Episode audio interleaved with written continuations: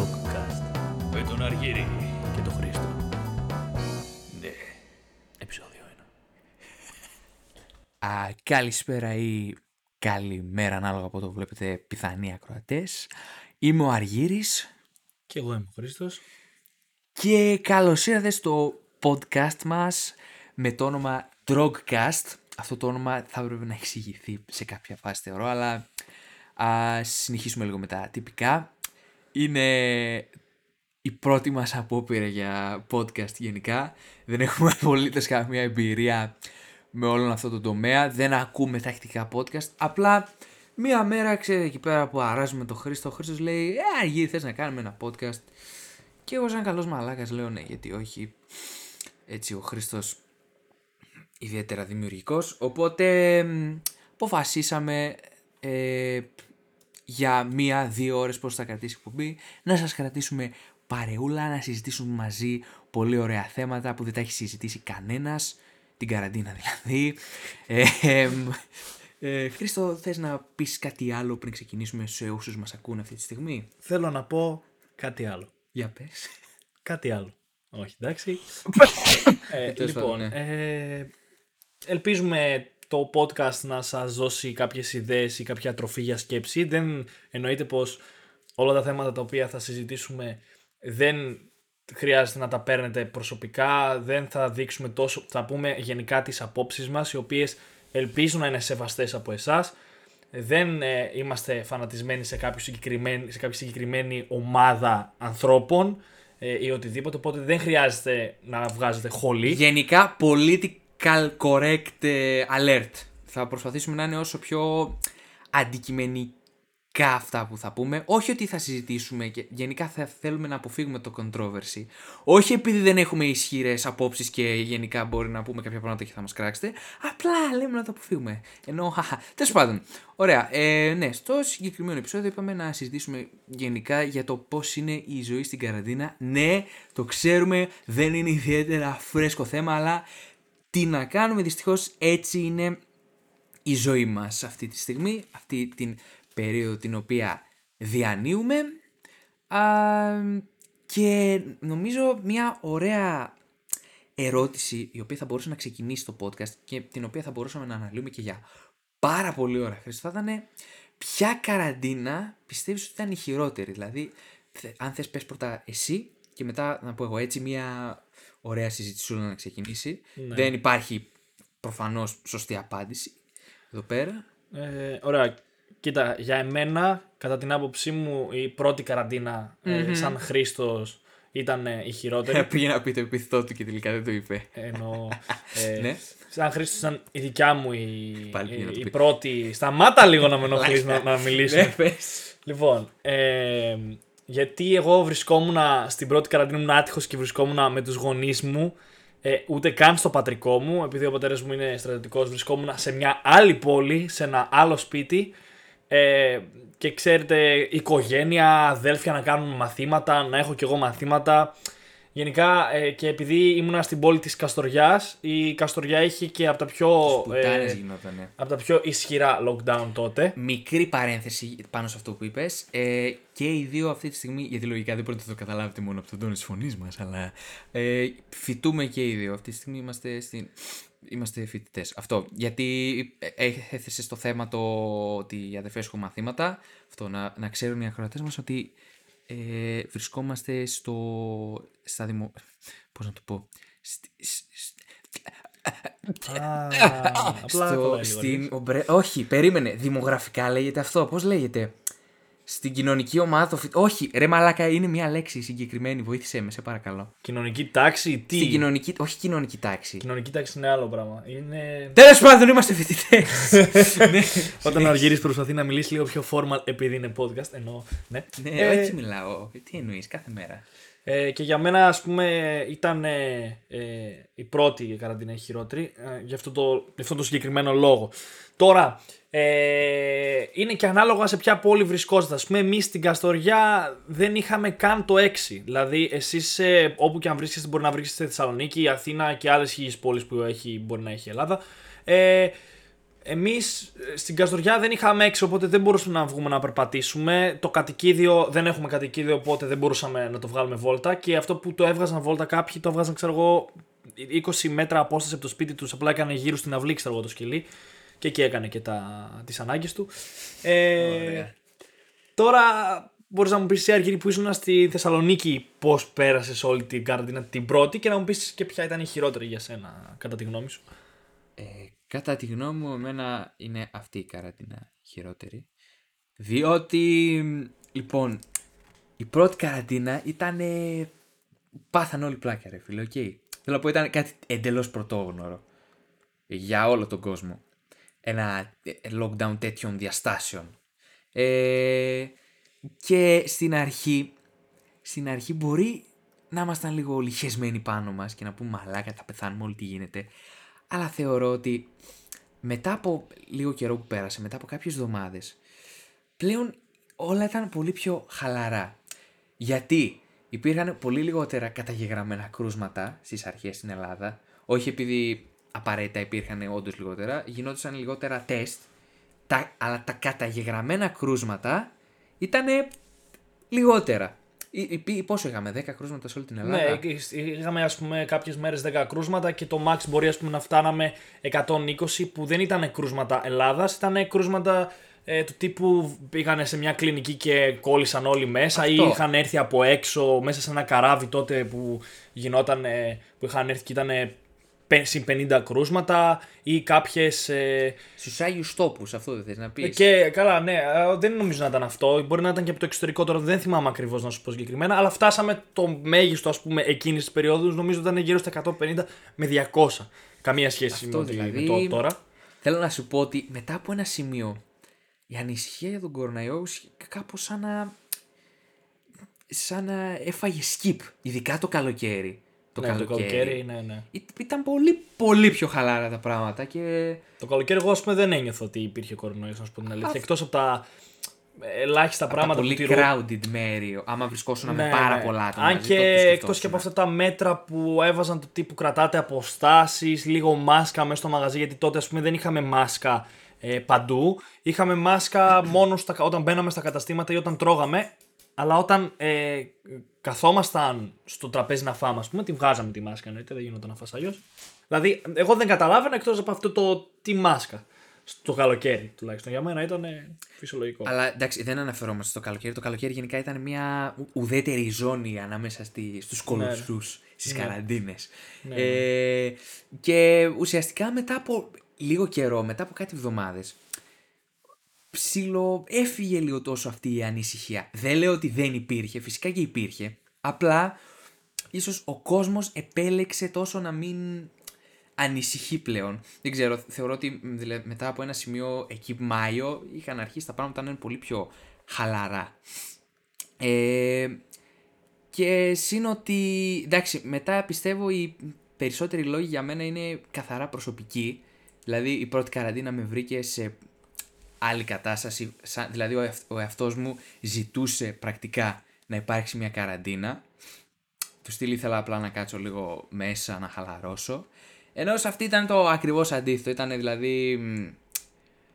Ήμουν ακόμα σε mood καλοκαιριού, ξέρεις έτσι λίγο πάμε έξω, πάμε να κάνουμε βόλτες, να κάνουμε πράγματα τέλος πάντων. Εκεί η καραντίνα ήρθε και τα ισοπαίδωση λίγο αυτά και που νομίζω κιόλας ότι είναι και, είναι και πιο μεγάλη από την προηγούμενη. Ναι, ναι, ναι. Είναι και πιο μεγάλη και μάλλον θα γίνει και πολύ πιο μεγάλη. Ναι, εννοείται. Όπως φαίνεται. Οπότε, Λογικά, ναι. Οπότε σε γάμισα μαλάκα. Ναι. Οπότε μέχρι το Μάρτιο πιστεύω. Το Μάρτιο. Ναι, Μάρτιο πλάς. Μαλάκα. Εκεί εντάξει, δεν ξέρουμε ακόμα. Δεν ξέρουμε. Θα δείξει την καραντίνα. Α μην μιλήσουμε ακόμα για τον εμβολιασμό. Ο εμβολιασμός είναι σε επόμενο κεφάλαιο. Ε, ενώ δεν έχουμε κάποιο σενάριο.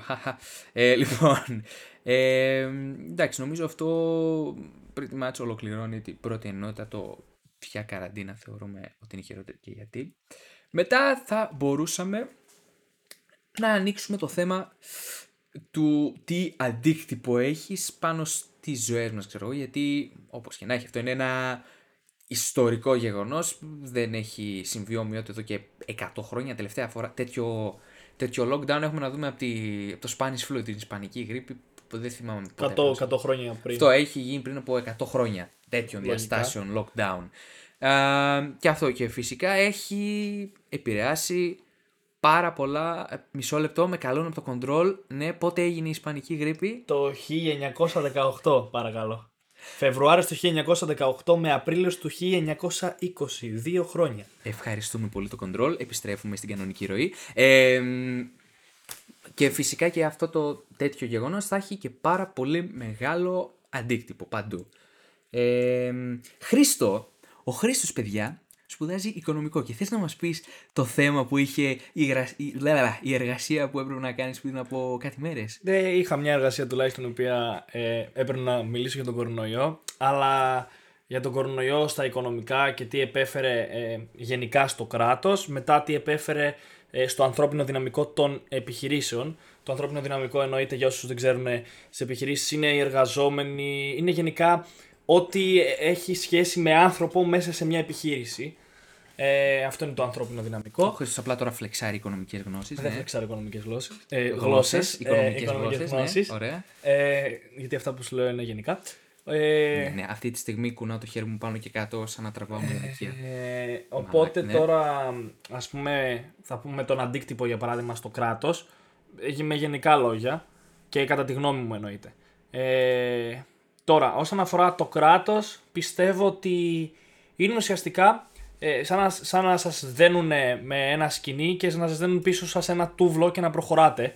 Ουσιαστικά στο κράτος αυτό συνέβη, γιατί ε, εκεί που ας πούμε μπορεί η, η συγκεκριμένη κυβέρνηση να είχε κάποια ε, σχέδια αναπτυξ- αναπτυξιακά, ε, ξαφνικά ήρθε ο κορονοϊός, οπότε ξέρετε τι γίνεται, έκλεισε η αγορά, οπότε αυτόματα σταματάει το χρήμα να ρέει, ε, οι επενδύσεις ε, όχι απαραίτητα ακυρώθηκαν, αναβλήθηκαν για ένα πολύ μεγάλο διάστημα γιατί ε, εμείς που, που είμαστε και σε πολύ καλή κατάσταση γενικά από άλλες χώρες, ε, οι άλλες χώρες για παράδειγμα μας ακύρωσε γιατί ήταν να κάνει επένδυση ας πούμε, για παράδειγμα λέω τώρα η Volkswagen σε εμάς, για παράδειγμα.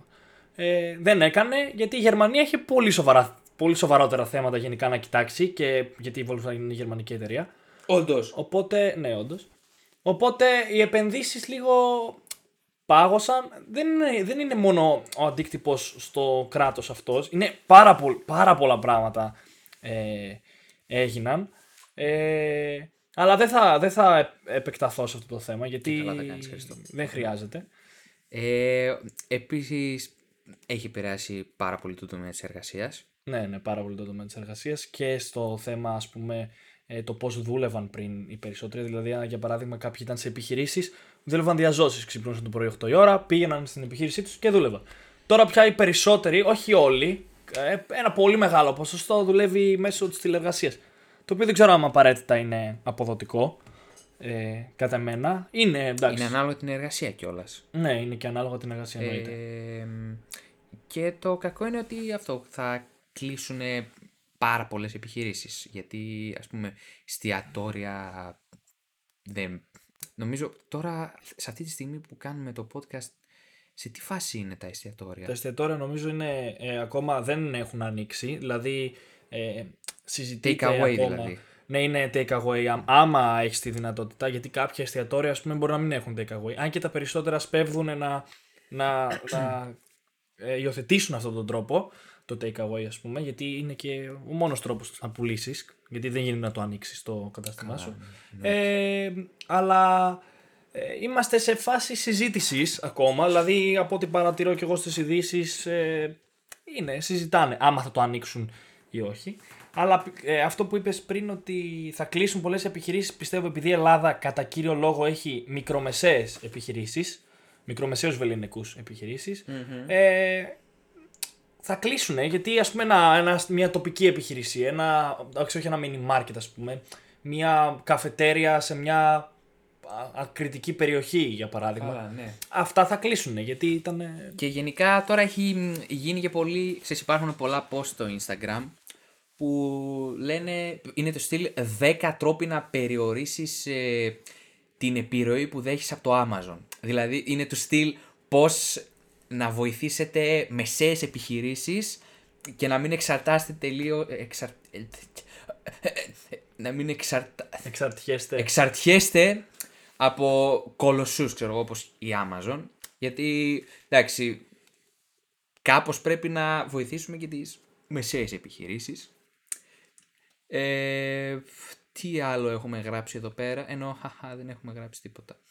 Α, α εμ, κάτι που ήθελα, ένα point που ήθελα να αναφέρω είναι ότι επίσης όλη αυτή η κατάσταση είναι φυσιολογικό σε κάποιες φάσεις να μας, μέσα εισαγωγικά να μας τρελάνει, να μας οδηγήσει δηλαδή σε όλη αυτή η κλεισούρα το μέσα σε, στο ίδιο σπίτι να βλέπεις τα ίδια άτομα συνέχεια αυτή η κατάσταση ρουτίνας.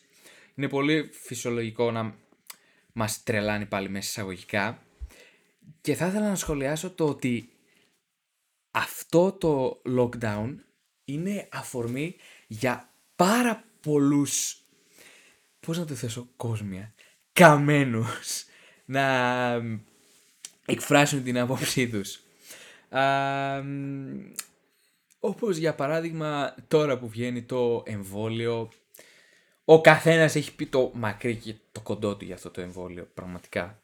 Όπως για παράδειγμα, ε, ας πούμε είχα διαβάσει σε ένα post, δεν ξέρω βέβαια κατά πόσο ήταν τρόλ, αλλά πιστεύω δυστυχώς υπάρχει κόσμος που ασπάζεται αυτή την άποψη, ότι το, το εμβόλιο θα μας το κάνουν προς τον ε, Απρίλιο έτσι ώστε να περάσει, να, ζεστέ, να ζεστάνει λίγο το κλίμα γιατί το DNA των ερπετόμορφων που υπάρχει μέσα στο εμβόλιο επειδή τα ερπετά είναι ψυχρόαιμη, ψυχρόαιμα ζώα τα ευνοεί το ζεστό κλίμα έτσι, και γι' αυτό κάνουμε το εμβόλιο τον Απρίλιο. Επειδή υπάρχει το ερπετόμορφο DNA. Και το ερπετόμορφο DNA, τι εννοούν με το ερπετόμορφο DNA, δηλαδή; Α, δεν γνωρίζεις για την θεωρία συνωμοσίας των ερπετόμορφων; Εννοείται πως όχι. Τι είναι αυτό, δεν λέτε. Η θεωρία, πω χαίρομαι πάρα πολύ που ρωτάς φίλε Χρήστο. Η θεωρία των ερπετόμορφων λέει ότι πάρα πολλοί από τους σ- πολύ ισχυρούς και σημαντικούς ανθρώπους που ζουν στον πλανήτη αυτή τη στιγμή, σε οποιονδήποτε τομέα, σε μουσική, πολιτική, όπου θες, ε, πολλοί από αυτοί, αν όχι όλοι, πολλοί από αυτούς, αν όχι όλοι, ανήκουν σε μία εξωγήινη φυλή, τους ερπετόμορφους, οι οποίοι κάνουν, μεταμορφώνονται σε ανθρώπους για να νομίζουμε ότι είναι άνθρωποι, αλλά στην πραγματικότητα δεν είναι άνθρωποι και είναι ερπετόμορφοι. Και αυτό το πιστεύουν τώρα. Γι' αυτό ε, υπάρχει κόσμος που Το πιστεύει. το πιστεύει. Ναι, είναι, μη- είναι μία ακόμα θεωρία συνωμοσίας. Θεωρία συνωμοσίας, το λέει και το όνομά του, τέλος πάντων. Α, τέλεια. Α, και ναι, γενικά πιστεύω αυτό έχει επηρεάσει πάρα πολύ κόσμο να πει πράγματα που ίσως δεν θα σκεφτόταν καν να τα πει α, υπό φυσιολογικές συνθήκες μόνο και μόνο λόγω αυτού του, της ρουτίνας και του κλεισίματος. Ουσιαστικά επίσης ε, πάνω σε αυτό το θέμα έχει κάνει και βίντεο ο Vsauce. Δεν ξέρω αν ξέρεις τον Vsauce ε, Χριστό. Όχι, δεν τον ξέρω. Hey, Vsauce, Michael here. Όχι, οκ. Λοιπόν, είναι ένας πάρα πολύ μεγάλος YouTuber που συζητάει έτσι για, νομίζω είναι επιστημονικού περιεχομένου το κανάλι του και έκανε ένα πάρα πολύ ωραίο βίντεο, γράφει να βλέπεις λίγο ταυτόχρονα. Ναι. Ε, Στο YouTube είναι; ναι, αχ, ε, τώρα πώς λεγότανε, Mind... Mind, γράψε Vicious Mind και θα στο βγάλω, δεν θυμάμαι πώς λέει, Έχει, είχε κάνει YouTube Red σειρά Ναι, ναι. που ουσιαστικά είχε πει οι άνθρωποι είναι κοινωνικά όντα. Ωραία. Βι, ε, το βίσος γράψει το... βι- Α, να, να, να. Mind, Mindfield. Ωραία. Αυτό. Πάτε το λίγο. Το mind, Α, το πρώτο, αυτό. ναι, ναι. Ουσιαστικά οι άνθρωποι είναι κοινωνικά όντα Ναι. και χρειάζονται, ε, έχουν ανάγκη τις κοινωνικές σχέσεις. Και κάθισε για τρεις μέρες, λέει, ε, είμαι σε, είναι, ήταν σε ένα άσπρο δωμάτιο, άσπρη τύχη, τα πάντα. Ναι. Δεν είχε παράθυρα, δεν είχε τίποτα να τον συνδέει με τον έξω κόσμο. Δεν είχε κινητό, δεν είχε απολύτως τίποτα. Τίποτα, απλά ένας άνθρωπος σε τέσσερις τείχου άσπρους, ναι. Επίσης δεν είχε κανένα ρολόι για να καταλάβει Πότε περνάει ο χρόνος. πώς περνάει η ώρα και αυτά. Ναι, ναι. Και το challenge ουσιαστικά ήταν να καθίσει τρεις μέρες εκεί πέρα. Μμ. Και νομίζω ότι ε, το σ- λέει, είχε πει ότι ε, άμα κάτσεις πάνω από τρεις μέρες στο συγκεκριμένο δωμάτιο, αρχίζει και γίνεται ψυχοφθόρο, αρχίζει και ε, σου επηρεάζει την ψυχολογία. Και αυτό και νομίζω και γενικά είναι ωραίο βιντεάκι. Παιδιά, αν θέλετε πάντα να το τσεκάρετε. Mindfield. Και ουσιαστικά αυτό κάθεται και προσπαθεί και δείχνει ουσιαστικά το πόσο α, βασισμένοι είναι οι άνθρωποι στην, ε, στις κοινωνικές σχέσεις και γενικά στη, στο φαινόμενο της κοινωνικοποίησης. Αυτά είχα να πω. Ήμουνα ο Άργη. Τέλος πάντων. Το επόμενο θέμα που θα θέλαμε να θίξουμε. Χρήστο, θέλει να μας πεις ποιο είναι; Ε, μπορούμε να μιλήσουμε για την ψυχολογία των ανθρώπων; Μα αυτό μιλήσαμε μόλις τώρα. Ναι, για την ψυχολογία των ανθρώπων πιο βαθιά. Δηλαδή, ενώ και να, να το αναλύσουμε Άμα, ακόμα θε, περισσότερο. άμα θέλεις να, Να πω κι εγώ την άποψή μου, προσθέσεις δηλαδή. κάτι, Ναι, βεβαίως, ναι, ναι. φυσικά. Ε, μπορούμε να πούμε, ας πούμε, εγώ που παρατηρώ πάρα πολύ κόσμο και ακούω γενικά ε, αρκετές απόψεις ε, από πολλά άτομα, ε, παρατηρώ ότι υπάρχει, έχουμε χωριστεί σε πάρα, μα πάρα πολλές ομάδες που πιστεύουν κάποια συγκεκριμένα πράγματα. Είτε για τον εμβολιασμό, είτε για διάφορα πράγματα. Πα- Αυτό που είπα απ' αρχής, πάρα πολλές θεωρίες συνωμοσίας υπάρχουν ε, αυτή τη στιγμή. Που πραγματικά ε, εντάξει, ε, οκ, είναι. Ε, όχι. Πώς να το πω. Εντάξει, όχι είναι σωστό να πιστεύεις.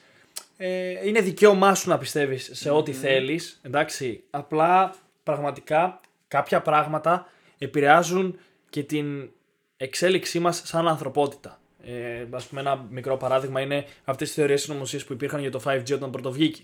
Ότι ε, προκαλεί κορονοϊό το 5G Και καρκίνο. και καρκίνο και τέτοια πράγματα. Αυτά ας πούμε για μένα ε, δεν είναι όχι σωστά πράγματα. Εγώ δεν τα πιστεύω προσωπικά. Εγώ δεν τα πιστεύω. Ε, ασχολούμαι με την τεχνολογία πάρα πολύ, πάρα πολύ και πάρα πολλά χρόνια και είμαι μέσα σε αυτήν.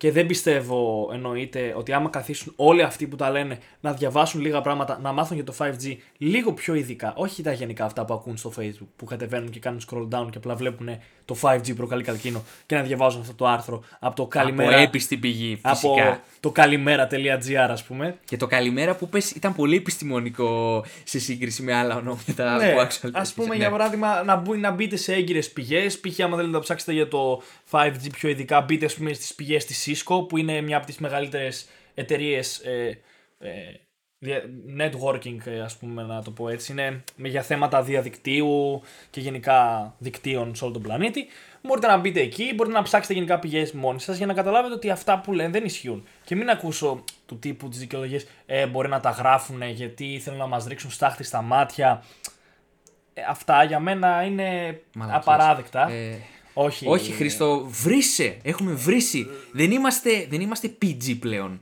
Δεν πειράζει, δεν πειράζει. Το Είναι θέμα explicit content. Πρέπει στο Spotify να βάλουμε και τώρα explicit, να, ότι έχουμε βρισχές μέσα. Ε, εντάξει, τώρα απλά εγώ δεν προτιμώ το, το βρίσιμο. Δεν Πού στη πειράζει. μαλάκα αρχή. Ε, οπότε αυτό για μένα, ότι επειδή κάθεσαι μέσα δεν σημαίνει ότι απαραίτητα επειδή ε, παίρνεις κάθε μέρα που ανοίγεις το Instagram και το Facebook ε, βρέχεσαι από χιλιάδες, από εκατομμύριες πληροφορίες δεν σημαίνει ότι δεν τις φιλτράρεις, τις φιλτράρεις και απλά τις παίρνεις και τις αναμεταδίδεις χωρίς να καθίσεις να τις κρίνεις. Για μένα πρέπει να καθίσεις, να σκεφτείς, να πεις γιατί αυτό που μου είπε ε, είναι έγκυρο αυτό που μου είπε, είναι έγκυρη πηγή αυτό που εκεί που το διάβασα στις μέρες μας πιστεύω ότι είναι απαραίτητο πραγματικά να καθίσετε και να αναλογιστείτε ότι αυτά που διαβάζετε πρέπει κιόλας να τα αξιολογείτε, να τα κρίνετε και να τα φιλτράρετε πριν τα αναμεταδώσετε. Αυτή είναι η άποψή μου τώρα. Συμφωνώ. Τώρα μπορούμε να μιλήσουμε, ας πούμε, για παράδειγμα, να φύγουμε από αυτό το θέμα, να μην αναλύσουμε ακόμη περισσότερο αυτό το θέμα. Αλλά πολύ, τέριαζε πολύ ε, αυτό με το 5G, πολύ καλό παράδειγμα, μπράβο. Ευχαριστώ, Ε, ευχαριστώ. Μπορούμε να μιλήσουμε για την τηλεκπαίδευση. Λοιπόν, μπορείς για ένα λεπτό να το πάρεις πάνω σου να πάω να μου βάλει λίγο νεράκι; Ναι, μπορώ, μπορώ Ωραία, να ο πάρεις Χριστός πάνω μου. για ένα λεπτό θα μιλήσει μόνος του για την τηλεκπαίδευση. Ε, Κάνε Τώρα- την εισαγωγή. Τώρα, ε, όσον αφορά την τηλεκπαίδευση, ε, βασικά δεν θα μιλήσω μόνο για τηλεκπαίδευση, θα μιλήσουμε αρχικά για την τηλεργασία και μετά θα πάμε στην τηλεκπαίδευση που έχει και ο Αργύρης να πει ε, προσωπικά βιώματα. Ε, που και εγώ απλά έχει αδελφό ο οποίος ε, τον παρακολουθεί, είναι στο ίδιο δωμάτιο και βλέπει κάποια πράγματα. Ε, θα μιλήσουμε πρώτα για την τηλεργασία ε, που πολλές επιχειρήσεις αναγκάστηκαν να υιοθετήσουν ως τρόπο εργασίας για να προστατεύσουν ε, εννοείται τους ε, εργαζομένους τους που πάρα πολύ σωστά το έκαναν. Ε, στη, στην τηλεργασία παρατηρείται ένα εξής φαινόμενο ότι και το ακούμε και σε πολλά άρθρα και το διαβάζουμε ότι δεν ξέρω αν το έχετε διαβάσει εννοείται εγώ τουλάχιστον το έχω διαβάσει ότι ε, δεν είναι τόσο αποδοτική και πραγματικά άμα σκεφτεί κάποιος άνθρωπος λογικά δεν είναι αποδοτική ειδικά στην Ελλάδα ας μιλήσουμε για την Ελλάδα συγκεκριμένα γιατί πάρα πολλοί εργαζόμενοι ε, πραγματικά δεν έχουν τις γνώσεις καν να χειρίζονται έναν υπολογιστή. Ε, ε, μιλάμε γνώσεις βασικά πράγματα. Μπορεί να μπορείς να γράψεις ένα αρχείο Word, να επεξεργάσεις ένα αρχείο Word, ένα αρχείο Excel, ε, δηλαδή ε, κάποια βασικά πράγματα, να στερφάρεις στο ίντερνετ, να βρεις πληροφορίες στο ίντερνετ, δηλαδή ε, είμαστε πάρα πολύ πίσω όσον αφορά το θέμα της τεχνολογίας. Γενικά, ναι, αυτό ήταν αφορμή για να καταλάβουμε το πόσο ανέπαφοι είναι κάποιοι άνθρωποι με την τεχνολογία. Ε, δηλαδή, για παράδειγμα, ε, τις προάλλες καθώς καθόμασταν ξέρω, και κοιτούσαμε διάφορα βιντεάκια με τον αδερφό μου στο YouTube, πετύχαμε ένα βίντεο που είχε βγει πριν από κάτι μέρες, αυτό στις αρχές του lockdown που είχε ξεκινήσει η τηλεκπαίδευση, που στα σχολεία χρησιμοποιούν το WebEx. Ωραία. Ναι, ναι. Το Cisco WebEx, το, αυτό το συγκεκριμένο πρόγραμμα. Και είχαμε δει βίντεο το οποίο λεγόταν πώς κάνω ε, κλήσεις στο WebEx, πώς κάνω mute ή ξεμute συγκεκριμένα άτομα. Ξέρεις που ουσιαστικά εστίαζε καθαρά στους boomers καθηγητές που δεν έχουν χρησιμοποιήσει υπολογιστή ποτέ ξανά στη ζωή τους και δηλαδή τους βοηθάει να κάνουν μάθημα γιατί αυτό το βίντεο είχε πάρα πολλά views και φυσιολογικό γιατί ο κάθε καθηγητής που θέλει να καθίσει να δει λίγο πώς να κάνει απλά πράγματα στο WebEx αυτό το βίντεο θα δει. Ε, ναι. Εντάξει, το, καλό, το καλό είναι ότι τουλάχιστον ψάχνονται, αλλά το ναι. χειρότερο από όλα και το, το, που το σκέφτομαι αυτό είναι ότι ε, κοίτα, ο κορονοϊός μας ανάγκασε να εξυγχρονιστούμε, okay, ε, που για μένα είναι λάθος, γιατί έπρεπε άλλες χώρες, ε, μπορεί να είναι πιο μικρές, μπορεί να, χίλια δυο πράγματα, να είναι παντελώς διαφορετικές από εμάς, γιατί έχουν εξυγχρονιστεί βρισκόμαστε, είμαστε μια ευρωπαϊκή χώρα. Για μένα έπρεπε να έχουμε εξυγχρονιστεί όχι μόνο στον τομέα της πληροφορικής και σε πολλούς άλλους τομείς. Αλλά οι καθηγητές μας έπρεπε, εμείς στην Ελλάδα τα μαθήματα τα κάνουμε με τον απλό παραδοσιακό τρόπο. Τώρα πια σιγά σιγά, τώρα δεν ξέρω ε, στο 2020-2021 τι κάνουνε, αλλά τουλάχιστον εγώ όταν τελείωσα το Λύκειο, ακόμα γράφαμε στον πίνακα, δεν βλέπαμε καν βιντεάκια, δεν υπήρχε υπολογιστής ποτέ, κανένα βίντεο να μας δείξουν πολύ σπάνια και μόνο στο μάθημα του project θυμάμαι μας έκαναν κάποια Χριστό, βιντεάκια. Χρήστο, είναι πάρα πολύ ωραίο αυτό το θέμα που ξεκινάς, αλλά θεωρώ ότι βγαίνουμε λιγάκι από τα λιμέρια μας. Ναι, ε, ισχύει, συμφωνώ σε αυτό που λες. Οπότε ας ξαναγυρίσουμε λίγο στην τηλεργασία. Στην τηλεκπαίδευση. Και στην τηλεκπαίδευση που μπορείς να πεις εσύ ε, πράγματα. Εγώ τώρα τι. Ε, ε, την άποψή σου στο θέμα της τηλεκπαίδευση. Ναι, όχι. Τι... Τέλος πάντων. Ε, νομίζω μιλάω και για τους δυο μας αυτή τη στιγμή με τον Χριστό. Εμείς αυτή τη στιγμή δεν είναι ότι η τηλεκπαίδευση έχουμε κάποια τρελή άποψη πάνω σε αυτή με την έννοια ότι δεν έχουμε εντρυφήσει τόσο πολύ. Πώς να το πω, δηλαδή ο αδερφός μου που είναι τρίτη ηλικίου αυτή τη στιγμή έχει εντρυφήσει πολύ περισσότερο γιατί πρέπει κάθε μέρα να μπαίνει σχολείο, πρέπει όλα του τα μαθήματα να είναι διαδικτυακά. Θέλω να πω ότι εμεί δεν είναι ότι μπήκαμε, ότι σκοτωθήκαμε να μπούμε και στα. Ναι, γιατί στο πανεπιστήμιο δεν είναι, ας πούμε, στο, στο Λύκειο τους βάζουν τετράωρα και πεντάωρα. Εμάς στο πανεπιστήμιο μπορεί, ας πούμε, τα μαθήματά μας, εμένα προσωπικά, δεν υπερβαίνουν τις τρεις ώρες. Δηλαδή, και δεν είναι τρεις ώρες τη μέρα, είναι, μπορεί να είναι τρεις ώρες ανά δύο μέρες. Δηλαδή, δεν μπαίνω, ας πούμε, Δευτέρα, Τετάρτη, Πέμπτη, Παρασκευή, μπαίνω, ας πούμε, Δευτέρα, Τετάρτη για παράδειγμα. Δεν είναι κάθε μέρα τα μαθήματα. Οπότε ναι, δεν. Α, αυτό δηλαδή, και εμείς αυτά που θα πούμε, take, take it with a grain of salt όπως λένε και στο χωριό μου. Δεν είναι ότι είμαστε ίσως οι κατάλληλοι άνθρωποι να ασκήσουμε. Βασικά δεν θα ασκήσουμε κριτική, απλά θα πούμε, εγώ προσωπικά ας πούμε θα πω το πώς τη βλέπω όλη αυτή τη ε, φάση. Ε, δεν, καταρχάς, δεν μου δίνεται τόσο δικαίωμα να παραπονεθώ. Από τη στιγμή που αυτό δεν είναι ότι, είμαι, ότι ήμουν από τα άτομα που λέω μαλάκα, έχω μπει σε όλες τις διαλέξεις και τα έχω, έχω ξοδεύω ώρες ε, με, μέσα στο Zoom και δεν μπορώ να συγκεντρωθώ. Ε, όχι, εγώ ήμουν το άτομο που είχε, μπήκε σε κάποια μαθήματα, αλλά όλο αυτό το, ο τρόπος με τον οποίο γίνεται η διδασκαλία αυτή τη στιγμή ε, με ζορίζει λιγάκι. Ε, γιατί ειδικά στο πανεπιστήμιο που θεωρώ ότι κατά πλειοψηφία τα πράγματα είναι λίγο πιο χαλαρά. Αλλιώς είναι να είσαι στο αμφιθέατρο με άλλα πόσα άτομα, να βλέπεις κόσμο, να βλέπεις άτομα να κρατάνε σημειώσεις και να σκέφτεσαι, Ο μαλάκα τώρα πρέπει να κρατήσω και εγώ σημειώσεις.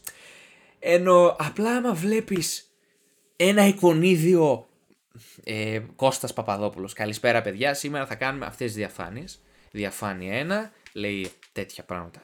Η διαφάνεια 2 τέτοια πράγματα. Διάλειμμα. Ο, γεια σας παιδιά, επιστρέψαμε. Άλλα 45 λεπτά το ίδιο πράγμα. Και κλείνεις απλά. Δεν, δεν ξέρω, ρε φίλε. Είναι πολύ πιο. Απρόσωπο, ας πούμε. Σίγουρα είναι πολύ πιο απρόσωπο και δεν έχω τόση όρεξη να ασχοληθώ όσοι, με, όσοι, με την όρεξη που είχα ας πούμε, όταν ήμασταν διαζώσεις. Που και πάλι δεν ήταν. αλλά φαντάσου με τα διαδικτυακά τώρα. Ναι, ναι. Κοίτα, και εγώ σε μια παρόμοια κατάσταση βρίσκομαι. Ε, προσωπικά η τηλεκπαίδευση ε, στο, στο πρώτο κομμάτι του κορονοϊού ε, δεν μπορούσα. Δεν μπορούσα γιατί ε, ε άμα ε, εσείς ας πούμε είστε δύο, ένας, ε, είσαι εσύ και ο αδελφός σου, εμείς που είμαστε τρία παιδιά, άμα κάναμε, πέφταμε και οι τρεις την ίδια ώρα κάναμε μάθημα. Οπότε ε, και εννοείται ότι δεν υπήρχε και ο κατάλληλος εξοπλισμός, δηλαδή δεν υπήρχαν τρία λάπτοπ, ο καθένας να έχει το ίδιο λάπτοπ. Άνοιξες και άλλο πολύ ωραίο θέμα. Ότι, θα το συζητήσουμε, ναι. Ότι αυτό, ότι κάποια άτομα δυσκολεύονται μέσω τηλεκπαίδευσης. Όχι δυσκολεύονται ότι δεν μπορούν να παρακολουθήσουν. Βασικά, όχι ότι δεν μπορούν να παρακολουθήσουν ε, λόγω έλλειψης ενδιαφέροντος, ότι δεν μπορούν να παρακολουθήσουν. Ε, λόγω εξοπλισμού. Λόγω εξοπλισμού, επειδή δεν ναι. τους δίνει τη δυνατότητα. Ναι, δηλαδή, εμείς ας πούμε είχαμε δύο υπολογιστές, οι οποίοι ήταν. δύο λάπτοπ, τα οποία ήταν απαράδεκτα και τα δύο. Ε, και έμπαιναν οι αδελφές μου. Εγώ τον υπολογιστή μου, ας πούμε, τον είχα στην πόλη που φοιτούσα στην Κομωτινή και επειδή ήταν σταθερός, δεν μπορούσα να τον φέρω πίσω. Οπότε δεν είχα πολύ. Ε, δεν είχα άμεση πρόσβαση. Δηλαδή έπρεπε να μπω στο κινητό, που στο κινητό δεν μου φαινόταν οι παρουσιάσεις.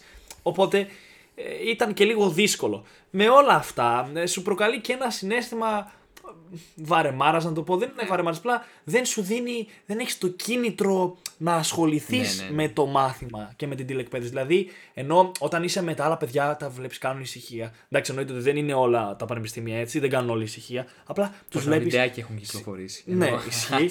αλλά τους βλέπεις, είναι ήσυχοι, κάθονται εκεί, μιλάει ο καθηγητής. Ε, είναι πιο ε, πραγματικά που δεν είμαι άρεστος μαθητής, δηλαδή δεν πάω να τα παρακολουθώ όλα. Πήγαινα πολύ περισσότερες φορές στις διαλέξεις διαζώσεις παρά τώρα στην τηλεκπαίδευση. Γιατί τώρα, ας πούμε, στην τηλεκπαίδευση έχω και την επιλογή να βγω. Άμα είναι στις 8 η ώρα, δεν θα μπω καν. Απλά ή θα το ανοίξω και θα κοιμηθώ, ή δεν θα ανοίξω καν το, Zoom, το Skype ή οτιδήποτε άλλο χρησιμοποιούν τα πανεπιστήμια. Έχεις την επιλογή βασικά να μην προσέχεις και το να μην προσέχεις από τα διαδικτυακά είναι φάση. Κανείς δεν μπορεί να το ελέγξει αυτό. Ναι, γιατί ανοίγεις το κινητό, ας πούμε. Αυτό κάνεις οτιδήποτε άλλο εκτός από το να προσέχεις εκείνη τη ναι, στιγμή. Ναι. Δηλαδή, πολύ λίγα τα άτομα που πιστεύω ε, η τηλεκπαίδευση τους βοήθησε. βοήθησε. και παρακολουθούσαν κιόλας ε, ε, τα πάντα. Ναι.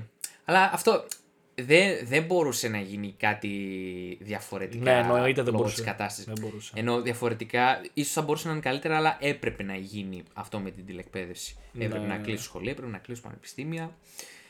Α, Ωραία. Και νομίζω έτσι μπορούμε να κλείσουμε λίγο το κομμάτι της εκπαίδευσης και το επόμενο θέμα νομίζω έχει λιγάκι ενδιαφέρον. Δεν συμφωνείς Χρήστο; Συμφωνώ απόλυτα γιατί έχουμε ακούσει πάρα πολλά αυτές τις μέρες πραγματικά και γι' αυτό κιόλας ήταν και ένα πολύ βασικό θέμα που ξεκινήσαμε κιόλας το podcast. Δηλαδή με αυτόν τον τρόπο για να, για να μιλήσουμε λίγο για τις απόψεις μας γιατί τόσα πράγματα που ακούμε, τόσες απόψεις που ακούμε τριγύρω ε, Μας έχουν σπάσει και λίγο τα νεύρα να το πω γιατί Ε, ο καθένας Θα λέει. είμαστε πάρα πολύ αντικειμενικοί θα είμαστε γενικά. γενικά αντικειμενικοί, γιατί ο καθένας λέει πραγματικά ό,τι θέλει αυτό το διάστημα και είναι πολύ κακό, γιατί διχάζει τον κόσμο.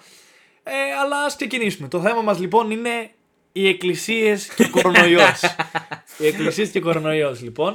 Λοιπόν, ε, θες να κάνω εγώ μια μικρούλα εισαγωγή; Κάνε μια εισαγωγή εσύ που θέλεις. Α, βασικά, τώρα πριν κάτι μέρες όταν το κάνουμε αυτό το podcast, α, νομίζω ξεκινάνε σε κάποια φάση να ανοίγουν και οι εκκλησίες. Ναι. Α, και αυτό έχει προκαλέσει λίγο α, αναταραχή ε, και από τις δύο μεριές. Καταρχάς είναι η πλευρά των πιστών, οι οποίοι θέλουν να ανοίξουν, να ανοίξουν εκκλησίες για να μπορέσουν να ασκήσουν την πίστη τους τέλος πάντων χωρίς κάποιους περιορισμούς. Και είναι και αυτοί που λένε όχι, όχι. Βασικά, βασικά ξε- Δέξτε σε ποια κατηγορία είμαστε. η αλήθεια είναι ότι, κοιτάξτε, εμείς είμαστε και πάρα πολύ νέοι, γι' αυτό κιόλας ε, ε, μπορεί να έχουμε αυτές τις απόψεις, οφείλεται ε, αυτές οι απόψεις. Απλά υπάρχουν, όπως είπε ο Αργύρης, οι πιστοί οι οποίοι πραγματικά είναι πάρα πολύ πιστοί. Θέλουν δηλαδή, πα- δεν εννοώ ότι. Εντάξει, το, την πίστη δεν τη μετράς. Ωραία. Απλά θέλουν, είναι φανατικοί να σας το πω έτσι και θέλουν να πάνε στις εκκλησίες να κάνουν. Α πούμε, εμένα οι γονείς μου που ε, μπορώ να πω ότι είναι πιστοί άνθρωποι στην εκκλησία ε, το κατάλαβαν. Δηλαδή και αυτοί είχαν το παράπονο στην αρχή. Φέτος το Πάσχα δεν θα κάνουμε Πάσχα στην εκκλησία. Πού πρώτο ακούστηκε αυτό. Ε, και τέτοια πράγματα. Αλλά κατάλαβαν μετά από ένα σημείο ότι. Οκ, ε, ε, ε, πρώτο ε, ρόλο σ- ε, στον κόσμο Πρώτα η είναι, ασφάλεια. είναι, είναι η υγεία μας. Δεν θα πάμε στις εκκλησίες. Θα καθίσουμε στο σπίτι μας, θα ανοίξουμε την τηλεόραση στο ΕΡΤ και θα δούμε τον εκκλησιασμό. Τόσο απλά είναι τα πράγματα. Ε, εγώ έχω να πω ε, κάτι που είπε κιόλας, ε, το είπε ένας φίλος μου και συμφώνησα πάρα πολύ με αυτό που είπε. Είναι ότι πίστη, η πίστη είναι καθαρά μέσα στον καθένα. Δηλαδή, μπορείς να πιστέψεις και από το σπίτι σου. Ναι, ναι, ξεκάθαρα. Το μόνο που στερείσαι δηλαδή είναι η Θεία Λειτουργία. Τίποτα άλλο. Μπορείς να κάτσεις και να πιστέψεις από το σπίτι σου. Ναι, δεν σου πήρανε την πίστη. Δεν είπανε απαγορεύεται να πιστεύεις, ε, μην είσαι χριστιανός. Απλά σου είπανε για την υγεία σου, κάτσε για λίγο μέσα. Θα μου πεις το λίγο.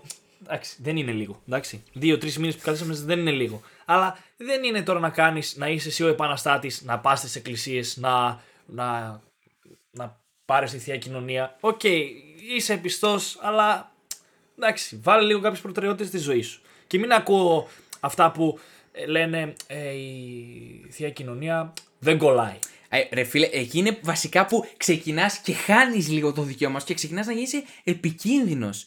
Γιατί, δηλαδή, βασικά είναι το ultimate pog ε, moment ότι κόλλησε ο. Δεν θυμάμαι το. Αρχιεπίσκοπος, Ψά, νομίζω. ψάξτε το λίγο να δούμε το όνομά του. Ναι, ότι ναι. ήταν ο συγκεκριμένος, ξέρεις, δεν κολλάει και να μην φοβάστε τη θεία λειτουργία και κόλλησε ο ίδιος κοροναϊό. Φυσικά. Ναι. Ε, τώρα με ενημερώνω από το control λίγο για το όνομά του. Δώστε μου μισό λεπτό γιατί έχουμε παρεμβολές. Ε, και μ, αυτό δηλαδή μετά από ένα σημείο, από τη στιγμή που ξεκινάς να γίνεις επικίνδυνος Αρχιεπίσκοπος Ιερώνυμος. Ιερώνυμος. Πώς Μπράβο, και Άννα, πότε μπράβο. κόλλησε. Εντάξει, παραπάνω αυτό το όνομα θέλαμε. Ευχαριστούμε, Control. Ε, ρε φίλε, ε, μετά από εκείνο το σημείο ξεκινάς να γίνεσαι επικίνδυνος και όχι μόνο για τον εαυτό σου. Δηλαδή, γιατί είναι σε φάση κάποιοι λένε Εγώ θα κολλήσω. Δεν με νοιάζει, είναι στο χέρι μου. Ναι, αλλά μπορεί να κολλήσεις και άλλους. Αυτό είναι το θέμα. Δηλαδή, ε, θα ε, σκέψου ότι λένε ότι κολλάνε οι οικογένειες μεταξύ τους που είναι στο ίδιο σπίτι και μοιράζονται τα ίδια κουτάλια, τα ίδια μαχαίρια, οκ. Αυτό. Και στη θεία κοινωνία που χρησιμοποιούν, πείτε στην εκκλησία θα βρίσκονται 60 άτομα, 100 άτομα, ωραία, χρησιμοποιούν όλοι το ίδιο κουτάλι.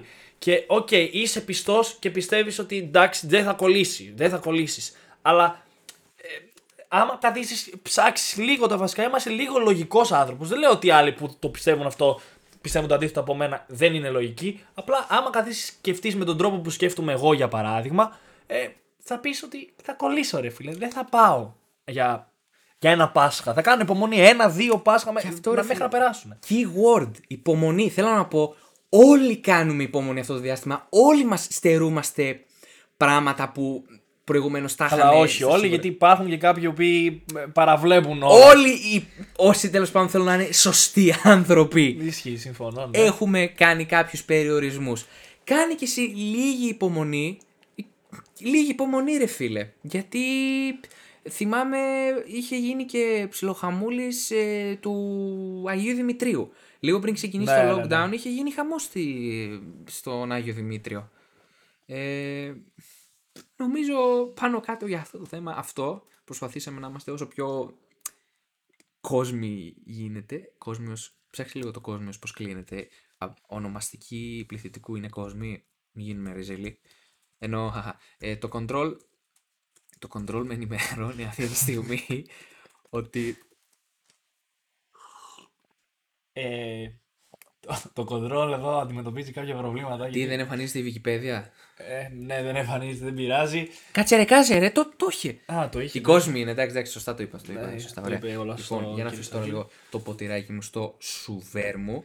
Ο Χρήστος πριν από μισή ώρα δεν ήξερε ότι αυτά τα πραγματάκια λέγονται σουβέρ. Λέγονται πραγματάκια που βάζεις κάτω το ποτήρι. Δεν λέγονται. Λέγονται σουβέρ. Άμα θέλεις να έχεις πρεστή, λέγονται σουβέρ. Εντάξει, λέγονται αυτά που βάζεις κάτω τα ποτήρια για να μην ακούγονται ή να μην βάζουν τα. Ε, τα νερά. εντάξει, άμα θες εσύ κάθε φορά να λες αυτό το πράγμα, εγώ δεν έχω Εγώ θα κάθε. λέω αυτό το μακρινάρι γιατί αυτό με βολεύει. Εντάξει. Συνεχίζουμε λοιπόν. Το επόμενο θέμα μας Είναι για τον εμβολιασμό. εμβολιασμός. Βγήκε το περίφημο εμβόλιο της Pfizer, το οποίο... Ναι. Δεν ξέρω άμα λέγεται Pfizer όμως, δηλαδή ούτε και εγώ δεν ξέρω πώς προφέρεται αυτή. η- Pfizer. Pfizer προφέρεται. Pfizer; Pfizer. Pfizer; Pfizer, Pfizer λέγεται. Είμαι σχεδόν Pfizer, σίγουρος. ναι, τώρα, οκ. τώρα γιατί το κάνεις αυτό, για να, για να με γάμει. Τέλος πάντων, ναι, Pfizer. Ναι, Κάρι Pfizer λέγεται. Fisher. Μήπως εννοείται Fisher. Τε- Ναι, ωραία. Σταματάω. Ε, το εμβόλιο της Pfizer, το οποίο χορηγείται σε δύο δόσεις. Ο εμβολιασμός έχει ξεκινήσει. Έχουν εμβολιαστεί αρκετά μ, υψηλά στελέχη της ελληνικής κυβέρνησης τέλος πάντων. Α, πότε το έκανε και ο Μητσοτάκης τώρα πριν κάτι μέρες το έκανε. Ναι. Θέλω να πω, υπήρξαν διάφορα memes για αυτό το περιστατικό. το φανελάκι του Τσιόδρα, ποιος μπορεί να το ξεχάσει. Που, το οποίο θεωρώ λίγο ανούσιο meme, το φανελάκι του Τσιόδρα. Δεν πειράζει όμως, δεν πειράζει. Αφού είπαμε, ο καθένας λέει ό,τι του κατέβει αυτή την περίοδο. Δηλαδή, κάναμε meme το φανελάκι του Τσιόδρα, ρε φίλε. Δηλαδή δεν είχαμε με τι άλλο να ασχοληθούμε και, κάναμε, και, και καθίσαμε και ασχοληθήκαμε επειδή ο Τσιόρδας φόρεσε φανελάκι τη στιγμή που θα εμβολιαζόταν. Δηλαδή βλέπετε πόσο ανόητοι γινόμαστε κάποιες φορές. Εντάξει, ρε φίλε, βέβαια, θα μου πω είναι και, είναι και celebrity ο Τσιόδρας αυτή τη στιγμή. Ναι, το ότι είναι celebrity δεν σημαίνει ότι θα πρέπει να καθόμαστε να ασχολούμαστε με το φανελάκι, να, να, να, ας πούμε, να δούμε πιο ουσιαστικά πράγματα. Ότι έκανε και αυτό στο εμβόλιο. Ναι, ρε μαλάκια, για πλάκα το είπα. Εντάξει, Ε, απλά σου εξηγώ. ναι, και αυτό το περίφημο εμβόλιο της Pfizer θα χορηγείται σε δύο δόσεις. Α, και νομίζω τη στιγμή που ηχογραφούμε αυτό ε, εμβολιάζονται 8.000 ε, άτομα τη μέρα. Ναι, λέει εδώ, ας πούμε, από ό,τι βλέπω εδώ, ε, σήμερα στις 21 Μισό Ιανουαρίου. λεπτό, το control μας στέλνει τις πληροφορίες. Σήμερα στις 21 Ιανουαρίου του 2021 εμβολιάστηκαν 16.012 Α, έχει άτομα διπλασιαστεί, έχει διπλασιαστεί, οκ, ναι. και ε, γενικά έχουν εμβολιαστεί σε όλη την Ελλάδα 121.109 άτομα. Σε ευχαριστούμε πάρα πολύ, Control. Ε, θα σε ενημερώσουμε αν έχουμε κάποια άλλη απορία. Ε, ωραία. Ναι, έχουν εμβολιαστεί τόσα άτομα. Ε, και όλοι μας αναρωτιόμαστε το πότε θα αρχίσουμε να βλέπουμε διαφορά, πότε θα αρχίσουμε να επιστρέφουμε στην καθημερινότητα. Α, μ, εσύ, Χρήστο, πότε πιστεύεις ότι θα επιστρέψουμε στην καθημερινότητα; Ε, ανάλογα το τι θεωρούμε καθημερινότητα, ας πούμε. Εννοούμε ας πούμε, τη ζωή μας πριν τον κορονοϊό. Όταν τα λες έτσι ρε μαλάκα δεν μπορώ. Δηλαδή- δεν μπορώ! Δηλαδή εννοούμε ας πούμε τη ζωή μας πριν γίνει όλο αυτό. Δηλαδή χωρίς μάσκα, χωρίς ε, τίποτα, τίποτα να μην υπάρχει καθόλου κορονοϊός ή μιλάμε για μια συμβατική ζωή να στο πω έτσι ε, που κάνουμε συμβάσεις για παράδειγμα είμαστε λέμε εντάξει ε, θα κάνουμε εμβόλιο κάθε δύο χρόνια θα φοράμε μάσκα για παράδειγμα ε, όπου χρειάζεται στα απαραίτητα σημεία όχι έτσι όπως φοράμε κάθε, παντού όπου και να πηγαίνουμε Ε, δηλαδή, εγώ πιστεύω, κατά τη δική μου την άποψη, ότι για να επιστρέψουμε στην κανονικότητα που βρισκόμασταν πριν τον κορονοϊό, ε, θα περάσουν πολλά χρόνια. Του τύπου 2 με 3 χρόνια σίγουρα, κατ' εμέ. Ε, αλλά για να επιστρέψουμε σε μια πιο μεσαία κατάσταση, να το πω έτσι, ε, θα πιστεύω μέχρι το Σεπτέμβριο του 2021, μπορεί και του χρόνου, το 2022, να είμαστε, δόξα τω Θεώ, καλά. Δόξα τω Θεώ, πολύ αστείο σε σύγκριση με την προηγούμενη επικεφαλίδα. ναι, αλλά σκέφτησε ότι δεν ε, είπαμε εντάξει, εντάξει, είναι και κάποιες εκφράσεις οι οποίες τις κρατάμε από μικρά παιδιά γιατί έτσι μεγαλώσαμε στο ελληνικό ορθόδοξο κράτος. Α, Παναγία μου. Ωραία λοιπόν και δεν ξέρω αν κατάλαβες το αστείο μου. Είπα Παναγία μου γιατί είναι και αυτό από τις φράσεις που χρειάζεται. Ναι. ναι, ωραία. Ε, ε, Χρήστο, όχι, πού πας; Μη φεύγει. Δεν φεύγω, όχι, εδώ είμαι. Ε, λοιπόν, τώρα με αυτές τις μαλακίες όμως που έλεγα, ξέχασα τι θέλω να πω για Ε, τον μη εμβολιασμό. λες. Ναι, ε, θυμήθηκα. Ο εμβολιασμός. Ο, ο κοροναϊός, συγγνώμη, ε, θα γίνει και ενδυμικός ιός, λέει και το Health Organization, το παγκόσμιο που δεν θυμάμαι αυτή τη στιγμή πώς λέγεται. Ναι. Ε, Θες το control να Control, ευχαριστώ. Φέρω να στο πρώτο λέγεται. Ε, αυτό, θα- λένε ότι θα γίνει ενδυμικός ιός, σαν τον ιό του κρυολογήματος. Ε, οπότε πρακτικά ποτέ δεν θα φύγει. Α, Παγκόσμιος Οργανισμός Υγείας. World Health Organization. Α, έτσι, τε- τελικά σωστά, Σωστά το το είπα. είπες. Οκ, ωραία. Ε, Λέγεται. Who. Who.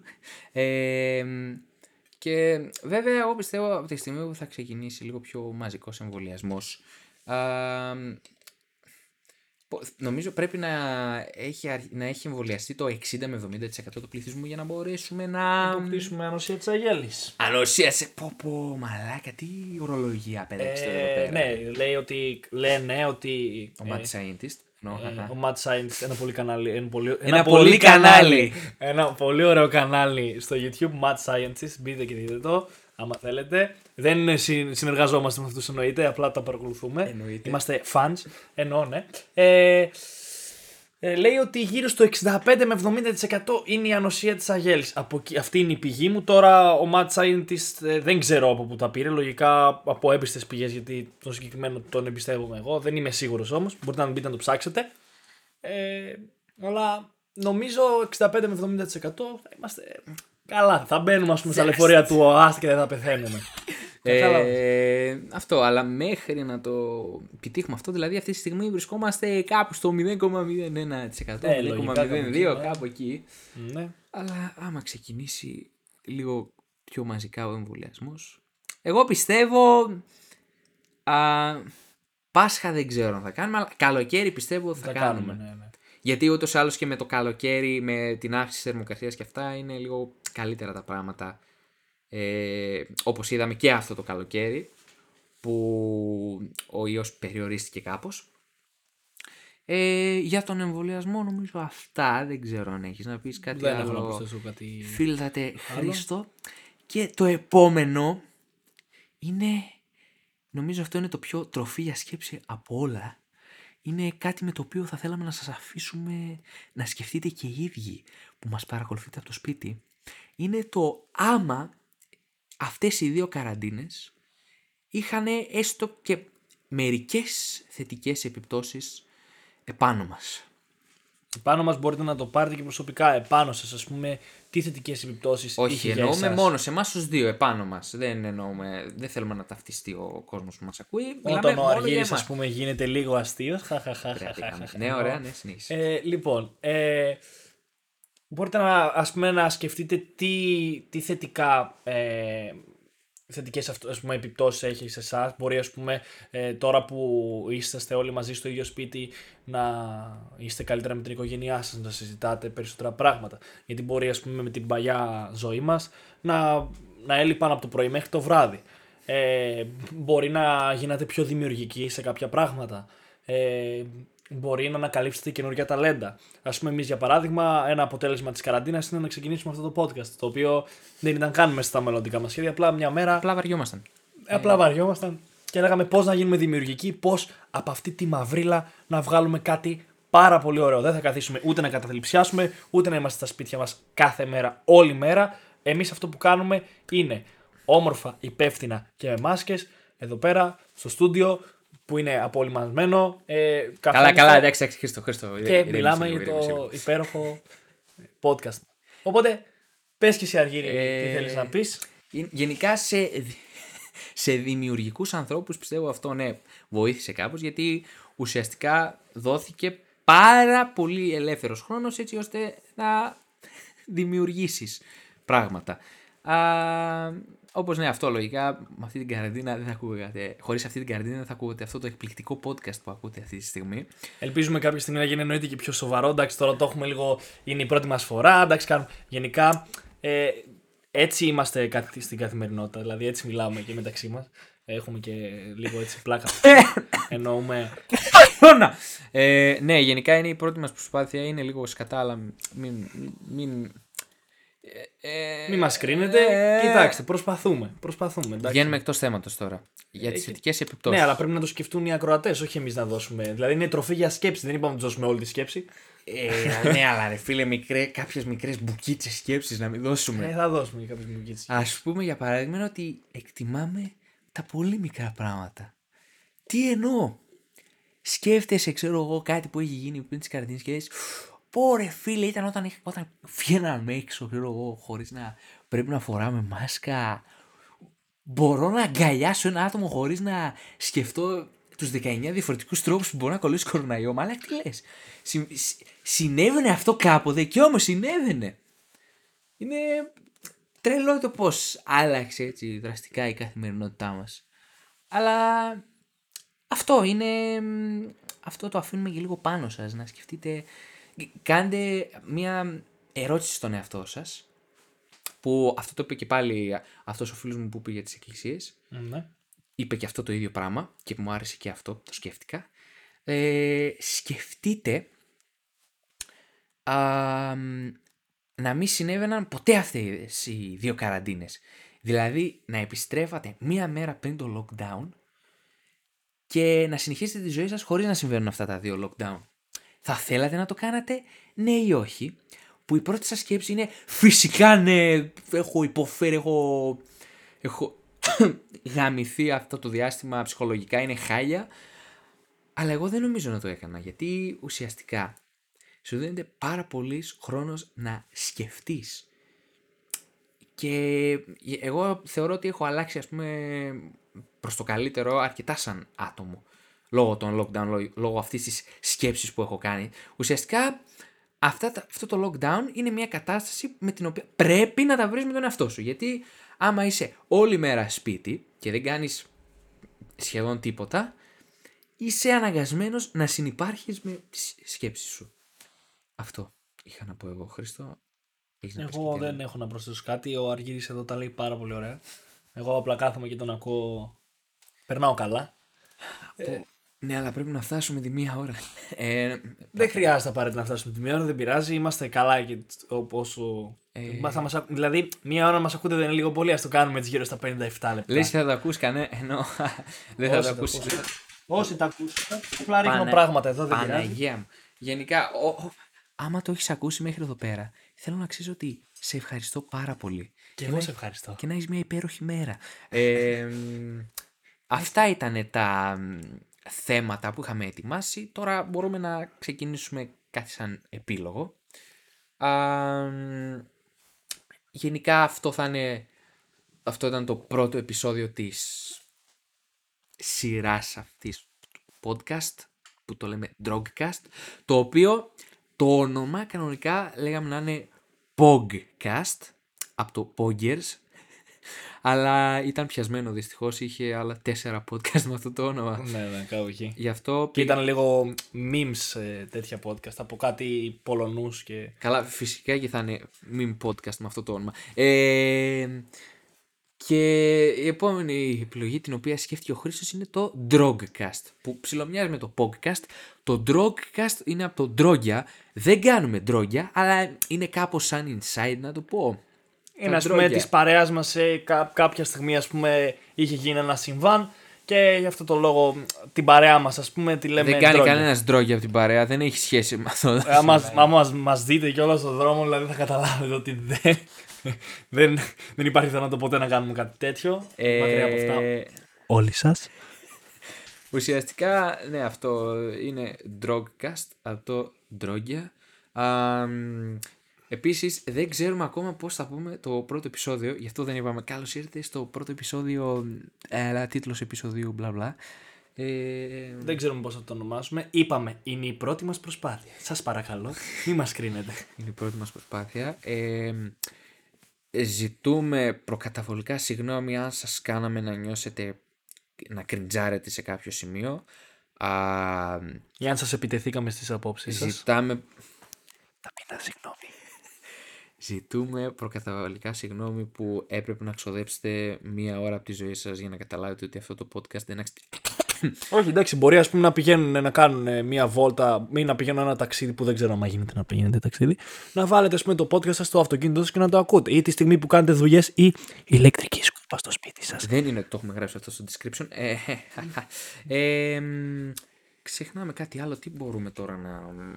Δεν ξεχνάμε τίποτα. Λοιπόν, εμείς από εδώ και πέρα ε, μπορείτε να μπαίνετε να βλέπετε τα podcast μας. Ε, θα μιλάμε για διάφορα θέματα. Μπορείτε αργότερα θα ανοίξουμε και ε, μια φόρμα να μας λέτε κι εσείς τι θέματα θέλετε να συζητάμε. Άμα δούνε παραπάνω από δύο άτομα αυτό το podcast. Εννοείται, άμα το ε, θέλετε. μ, ναι, αυτό, ουσιαστικά αυτό ήταν ένα εισαγωγικό επεισόδιο, γι' αυτό επιλέξαμε και ένα θέμα έτσι σχετικά απλό που όλο και κάτι θα έχεις να πεις σε αυτή την περίοδο για αυτό το θέμα. Και έτσι είναι τα πράγματα και λίγο πιο χαλαρά. Βλέπετε, είναι λίγο πιο παρεΐστικο και έτσι θα προσπαθήσουμε να κρατήσουμε το χαρακτήρα αυτού, του, αυτών των επεισοδίων. Ε, Στο επόμενο επεισόδιο θα φέρουμε καλεσμένους τον Madclip και τον, ε, εννοούμε πως όχι. και δεν- τον Αρναούτογλου. Εννοώ The Tonight Show μήπως. Άργυρη, τι εννοείς; Εννοώ- Και γενικά αυτά νομίζω είχαμε να πούμε. Α, ήμουν ο Αργύρης Ήμουνα ο Χρήστος. και αυτό ήταν το Drogcast. Γεια σας και τα λέμε την επόμενη φορά.